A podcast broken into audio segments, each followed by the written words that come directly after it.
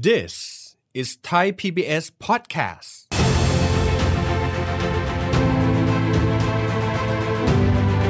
คำว่า GDP มันเหมือนคล้ายยอดขายของทั้งประเทศ 60%ของยอดขายตัวนี้เนี่ยมาจากเรื่องของส่งออก เราเป็นฐานการผลิต เราเป็นเหมือนคล้ายๆ subcontractor นั่นเอง มันไม่ใช่บอกว่าคนไทยเป็นเจ้าของของกิจการพวกนี้ทั้งหมดต้องคืนทุนให้นายทุนที่อยู่ที่ต่างชาตินั่นเอง แล้วมันไม่ได้อันนี้ส่งส์เต็มเม็ดเต็มหน่วย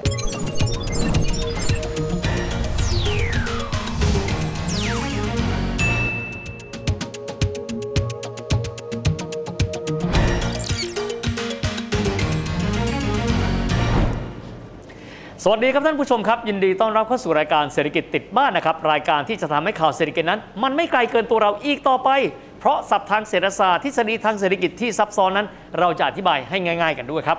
วันนี้จะมาคุยถึงหนึ่งองค์คาพยพของเศรษฐกิจไทยนะครับ ซึ่งถือได้ว่ามันมีสัดส่วนค่อนข้างใหญ่ทีเดียวนะครับ กับเศรษฐกิจบ้านเรา นั่นก็คือภาคส่วนการส่งออกนั่นเองนะครับเขาบอกว่า 2 ปีที่ผ่านมาตั้งแต่หลังการแพร่ระบาดของโควิดไปแล้วเนี่ยบ้านเราส่งออกเติบโตค่อนข้างจะรวดเร็ว เป็นพระเอกของทางเศรษฐกิจ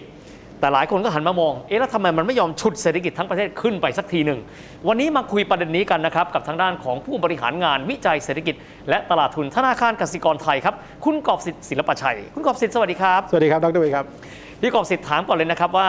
บอกว่าส่งออกมันใหญ่โตมากในระบบเศรษฐกิจไทย สมมติว่า 1 บาทของเราเป็นส่งออกไปสัก กี่สตางค์ครับพี่ครับเราเคยอาจจะได้ยินคำว่า GDP บอกอืม GDP คนอาจจะงงว่ามันหมายความว่าอะไรมันเหมือนคล้ายยอดขายของทั้งประเทศอืมใช่ไหมครับประมาณ 60%ของยอดขายตัวนี้เนี่ยมาจากเรื่องของส่งออก 60 สตางค์จากบาทหนึ่งที่เราใช้เนี่ยนะฮะใช่ครับนะครับโอ้เพราะฉะนั้นเนี่ยคือถามว่าทำไมมันมันเยอะนะครับ เพราะประเทศไทยเนี่ยได้เป็นฐานการผลิตอืมของหลายประเทศ โดยเฉพาะสมมุติว่า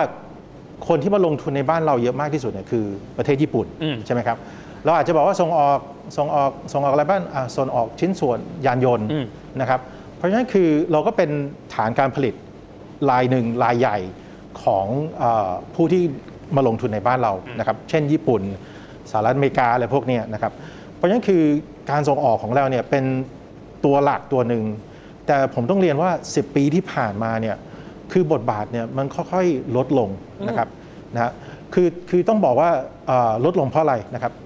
ราะว่าตอนปี 2011 เนี่ยตอนนั้นเนี่ยคือคนอยากมาลงทุนในเมืองไทยมากนะครับตอนนั้นเราบอกว่าเรามีนิคมแถวอยุธยานะครับหลายอะไรแถวลุ่มแม่น้ำเจ้าพระยาหมดเลย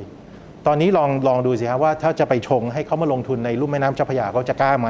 เขาไม่กล้านะคจารักบสาเหตุอะไรครับพี่ก็คือน้ำท่วมใหญ่นั่นเองโอปี 54 ใช่ครับนะครับ เพราะฉะนั้นคือตอนตอนถ้าเราเรายังไม่แก้เรื่องของประเด็นตรงนี้เนี่ยนะครับคือส่งออกเนี่ยคือถ้าเปรียบเทียบกับ ชาวบ้านแล้วกันนะครับ คือสมมุติว่าส่งออกทั้งโลกแล้วกันมี 100อืม1.4 บาทเนี่ยเป็นของเรา เรามีส่วนแบ่งของส่งออกโลกเนี่ย1.4%ไม่น้อยนะ ไม่น้อยครับ แต่มันไม่โต เพราะว่าอะไรฮะสิ่งที่ที่ดูได้คือที่บอกว่าเปรียบเทียบสมัยตอนปีน้ำท่วมใหญ่เนี่ยนะครับตอนนั้นเวียดนามเนี่ยมีส่วนแบ่งของส่งออกเนี่ย50สตางค์แค่นั้นเองอืมอืมอืมตอนปช่วระงมาณหนึ่งในสามของเรา ใช่ครับ ตอนนั้นเราอยู่ประมาณ 1.3อืมอืมอืมเขาอยู่อืมฮึ0.5 2-3เดือนที่แล้วนะครับเขาไปถึง 2%โอ้โหเราอยู่ที่ 1.4 เขาแซงเราไปแล้วครับนะครับ เพราะฉะนั้นคือคือส่งออกเนี่ยมันก็เป็นสิ่งที่สำคัญ แต่เราจะเห็นว่าหลังจากปี 2014 เนี่ยท่องเที่ยวมาเริ่มทดแทนอืมเพราะว่าการลงทุนมันเริ่มมันมานะครับ แต่ว่ามามาช้าเมื่อเปรียบเทียบกับอินโดนีเซีย เวียดนามครับส่งออกเนี่ยมันเริ่มต้นจากอะไร มันต้องมี ต่างประเทศเนี่ยมาลงทุนอืมนะครับไม่นั้นก็คืออาสิ่งที่เราจะส่งออกก็คืออาจจะเป็นรถอีแตนเราอาจจะไม่ได้ส่งออกรถกระบะนึกออกยี่ห้อของโตโยต้านะครับส่งรถยนต์ยี่ห้อของ Honda Mitsubishi อะไรพวกเนี้ยถ้าในทุนญี่ปุ่นเนี่ยไม่มาลงทุนในบ้านเราเนี่ยสินค้าเราก็จะไม่มีส่งออกเยอะ แล้วมันก็จะเป็นหนักไปด้านด้านเกษตรนะครับเพราะฉะนั้นคือส่งออกมันเริ่มมันเริ่มโตแต่มันเริ่มช้านะครับเราจะดูว่าถ้าเราจะบอกว่าอนาคตส่งออกจะดีขึ้นไหมเราต้องดูต้นน้ำก่อนก็คือมีคนมาลงทุน มาตั้งโรงงานในบ้านเราหรือเปล่า แล้วตั้งโรงงานในบ้านเรา มันก็จะผลิตสินค้าที่เพื่อส่งออกได้นะครับ ตัวแปรตัวหนึ่งที่ผมว่ามันมันเป็นอุปสรรคของการส่งออกเนี่ยบ้านเราไม่ค่อยไปเซ็นสัญญาเขตการค้าเสรี ที่เขาเรียก FTA นั่นแหละใช่ครับนะฮะนึกถึงสมัยจริงๆนะคือผู้ส่งออกไทยเนี่ยอาจจะอาจจะต้องขอบคุณโดนัลด์ทรัมป์ด้วยซ้ำนะครับ เพราะว่าในสมัยที่เป็นประธานประธานาธิบดีโอบามาเนี่ยตอนนั้นมีคำว่าอะไรฮะ มีสามอักษร TPP อืมใช่ไหมครับที่เขาบอกว่าเนี่ยประเทศในล้อมมหาสมุทรแปซิฟิกเนี่ยเราจะมาอยู่ในหลังคาเดียวกันอ่าฮะเราจะค้าขายโดยไม่มีเราจะไม่มีภาษีกำแพงแล้วอืมใช่ไหมครับ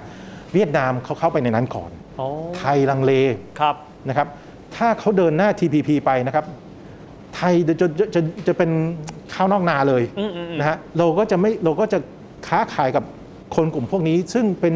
เขตเศรษฐกิจที่ใหญ่มากนะครับ แต่เราต้องระวังว่าถ้าเราไม่เดินหน้าเรื่องของการเซ็นสัญญาเกตการค้าเสรี โดยเฉพาะกับยุโรปเนี่ยครับที่เป็นตลาดใหญ่นะครับอืมเวียดนามเขาก็จะแทรกเข้าไปครับเขาทำเริ่มทำแล้วนะครับ ก็คือว่า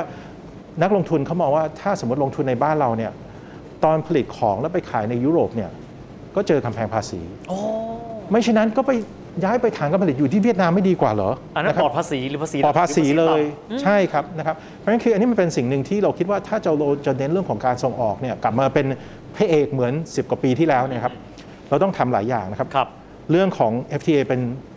มาตรการระยะสั้นที่ทำได้อืมแต่ระยะยาวเนี่ยเราต้องเพิ่มบุคลากรของเราอ่าโอเคเข้าใจนะเราพยายามจะทำ EEC อะไรพวกนี้นะครับแต่ EEC เนี่ยมันอาจจะเป็นสิ่งที่อาจจะไม่ได้เน้นเรื่องของทรัพยากรมนุษย์อืมนะครับ เราจะบอกว่าเออใช้เราจะแข่งโดยค่าแรงขั้นต่ำไม่ได้แล้ว ค่าแรงที่เวียดนามกับอินโดนีเซียก็ถูกกว่าเราเยอะนะครับนะเพราะฉะนั้นเนี่ยคือไอ้เรื่องของส่งออกที่อาจจะบอกว่าเป็นเป็นส่วนใหญ่ใช่มันจะเป็นส่วนใหญ่ แต่มันจะเริ่มเห็นว่ามันจะเล็กลงเล็กลสัดงส่วนน้อยลงใช่ฮะแล้วเราเราเลยต้องมาพึ่งท่องเที่ยว ท่องเที่ยวเนี่ยเป็นส่งออกชนิดหนึ่งอ่าฮะเพราะว่าคนที่ใช้ของเนี่ยไม่ได้เป็นคนไทยครับ ถือว่าลูกค้าต่างชาติ ลูกค้าต่างชาติอืมจะมาในเมืองไทย ก็ก็เป็นเหมือนส่งออกเหมือนกัน ไม่ได้มาเมืองไทยแต่เราส่งไปให้เขาก็เป็ครันบลูกค้าต่างชาติเหมือนกัน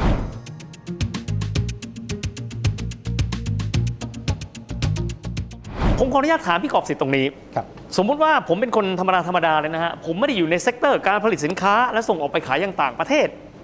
แล้วผมต้องติดตามเรื่องส่งออกหรือเปล่า มันสำคัญกับผมยังไง ถ้าแม่ค้าที่ขายส้มตำหน้าโรงงานส่งออกเนี่ยนะครับ เขาจะได้อันนี้ส่งส์หรือเปล่า ถ้าสมมุติว่าคนที่อยู่ในโรงงานที่ทำชิ้นส่วนส่งออกเนี่ยมันเริ่มดีขึ้นอืมโบนัสเขาก็อาจจะสูงขึ้นอืมเขาก็อยากจะซื้อส้มตำมากขึ้นก็ได้นึกออกนะครับ มันเชื่อมโยงกันนะครับ ถึงแม้ว่าเราอาจจะไม่ได้เป็นแม่ค้าส้มตำส่งออกส้มตำไปเนี่ย แต่คนลูกค้าของเราเนี่ยเขามีเอี่ยวกับเรื่องของส่งออกครับเราต้องดูห่วงโซ่ว่า ลูกค้าของลูกค้าของลูกค้าเนี่ยอืมมีอะไรเกี่ยวข้องกับส่งออกไหมอ๋อตอนส่งออกมันเริ่มดีขึ้น มันก็จะถ่ายทอดอานิสงส์ครับให้เรานะครับคือเหมือนคล้ายๆว่าเราอาจจะบอกว่าส่งออกเนี่ยมันอาจจะอยู่ต้นน้ำอืมนะครับถ้าต้นน้ำมันดีขึ้น เดี๋ยวปลายน้ำมันก็จะดีขึ้นตามไปด้วยนึกออกละนะครับครับผมเพราะมันเชื่อมโยงกันด้วยกันทั้งหมดใช่ครับง่ายๆไม่กระทบโดยตรงก็โดยอ้อมครับนะครับใช่ครับถูกต้องครับ ในเรื่องของความสามารถของคนไทยในการส่งออกครับต้องบอกว่าเอิ่ม บางคนก็บอกว่าจริง ๆ แล้วคนไทยน่าจะมีศักยภาพมากกว่านี้ครับผู้ส่งออกส่วนใหญ่เลย มักจะเป็นรายใหญ่ ในขณะที่ SME เองอาจจะยังไม่ได้มีศักยภาพหรือยังไม่พร้อมครับที่จะออกจากฝันไป ตรงนี้พี่กอบสิทธิ์มีมุมมองไงครับ Apple ก็เคยเป็น SME อืมอืม HP ก็เคยเป็น SME เคยผลิตของในในโรงรถหลายธุรกิจนะฮะลองดูดูอีลอน มัสก์เริ่มต้นจากอะไรนะครับเขาเริ่มต้นจาก SME เหมือนกันนะครับ เพียงแต่ว่าถ้าเราเรากล้าที่จะฝัน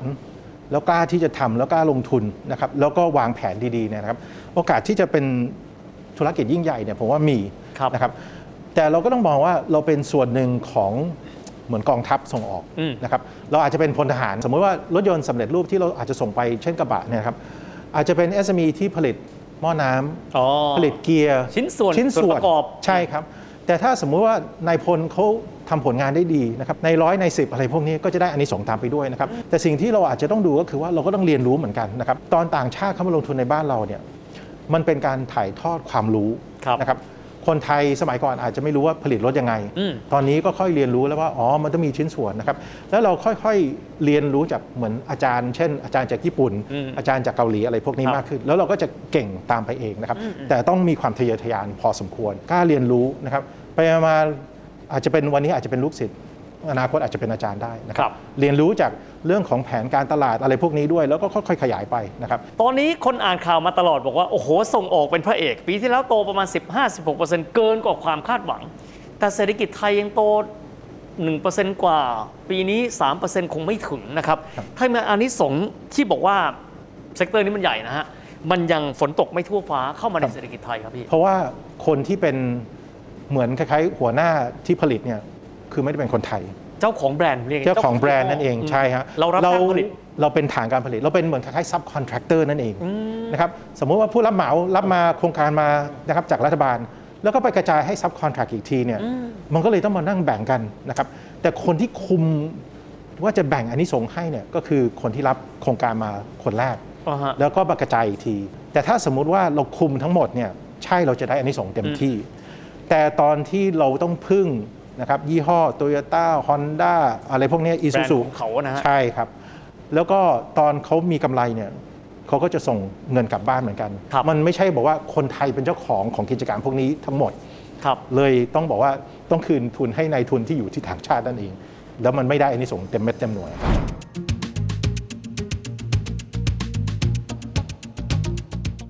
แล้วเมืองไทยมีจุดแข็งอะไร ถ้าเราต้องการจะส่งออกสินค้า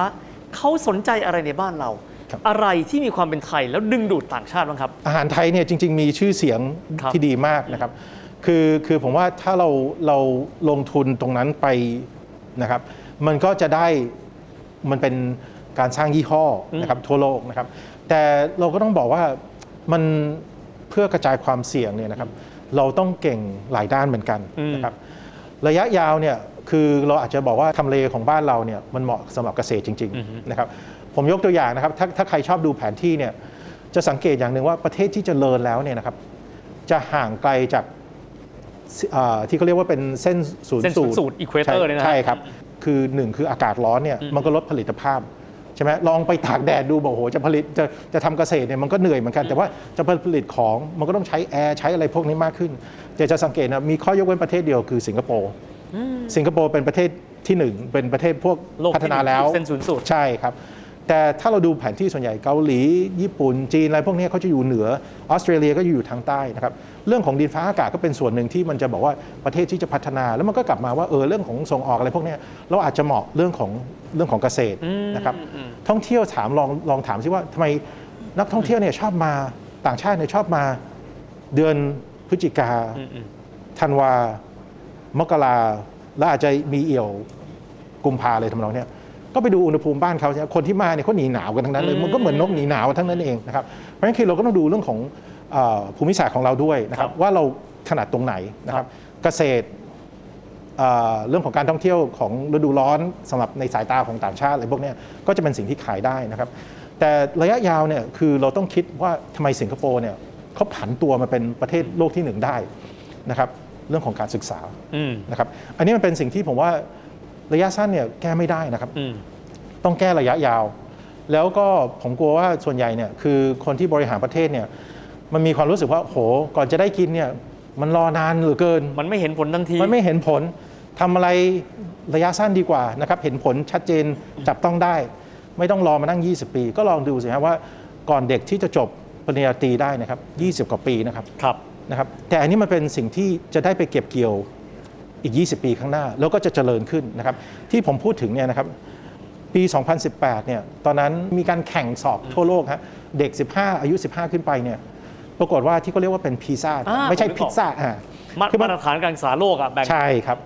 ประเทศไทยอยู่ลำดับที่อืม60 แล้วมันก็จะเป็นสิ่งที่ดรวิทย์ถามว่า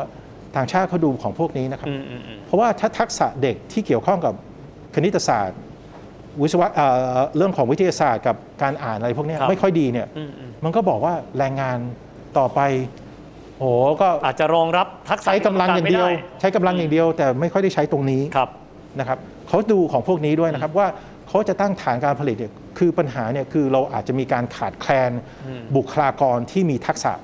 วิทยาศาสตร์ คณิตศาสตร์อะไรพวกนี้เนี่ยพืที่เป็นวิเอ่อวิศวกรรมอะไรพวกนี้นะถึงสังเกตไหมครับว่า EC เราต้องไปยืมสมองจากต่างประเทศอืมอืมอืมมันเป็นสิ่งด้อยที่เราต้องแก้นะครับ ถึงแม้ว่าวันนี้แก้พวกนี้แก้จบแล้วไม่เห็นผลฮะอีก 20 ปีข้างหน้า เด็กเกิดมาก่อนจะจบปริญญาตรี 20 กว่าปีครับครับนะครับวันนี้เป็นข้อเสนอแนะที่ดีหลากหลายมากมายนะครับ บ้านเรายังมีเสน่ห์นะครับมันจะเป็นที่ตั้งของเราที่อยู่ใกล้เส้นศูนย์สูตรบางคนบอกร้อน อาจจะไม่เห็นคุณค่า แต่ต้องยอมรับว่ามันอาจจะกลายเป็นพื้นฐานของการที่เราจะเดินหน้าในการสร้างมูลค่าจากการส่งออกได้ด้วย นอกจากนี้เรื่องส่งออกไม่ได้ไกลตัวนะครับเพราะทุกคนล้วนแต่เชื่อมโยงกันเป็นระบบเศรษฐกิจเดียวกันด้วย วันนี้ต้องขอบคุณคุณกอบสิทธิ์มาก ๆ นะครับจริงครับ และสำหรับรายการของเรานะครับในวันนี้เศรษฐกิจติดบ้านก็หมดเวลาแต่เพียงแค่นี้ พบกันใหม่โอกาสหน้า สวัสดีครับ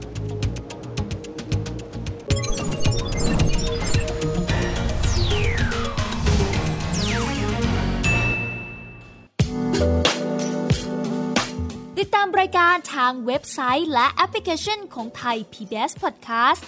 Spotify SoundCloud Google Podcast Apple Podcast และ YouTube Channel Thai PBS Podcast Thai PBS podcast. View the world via the voice.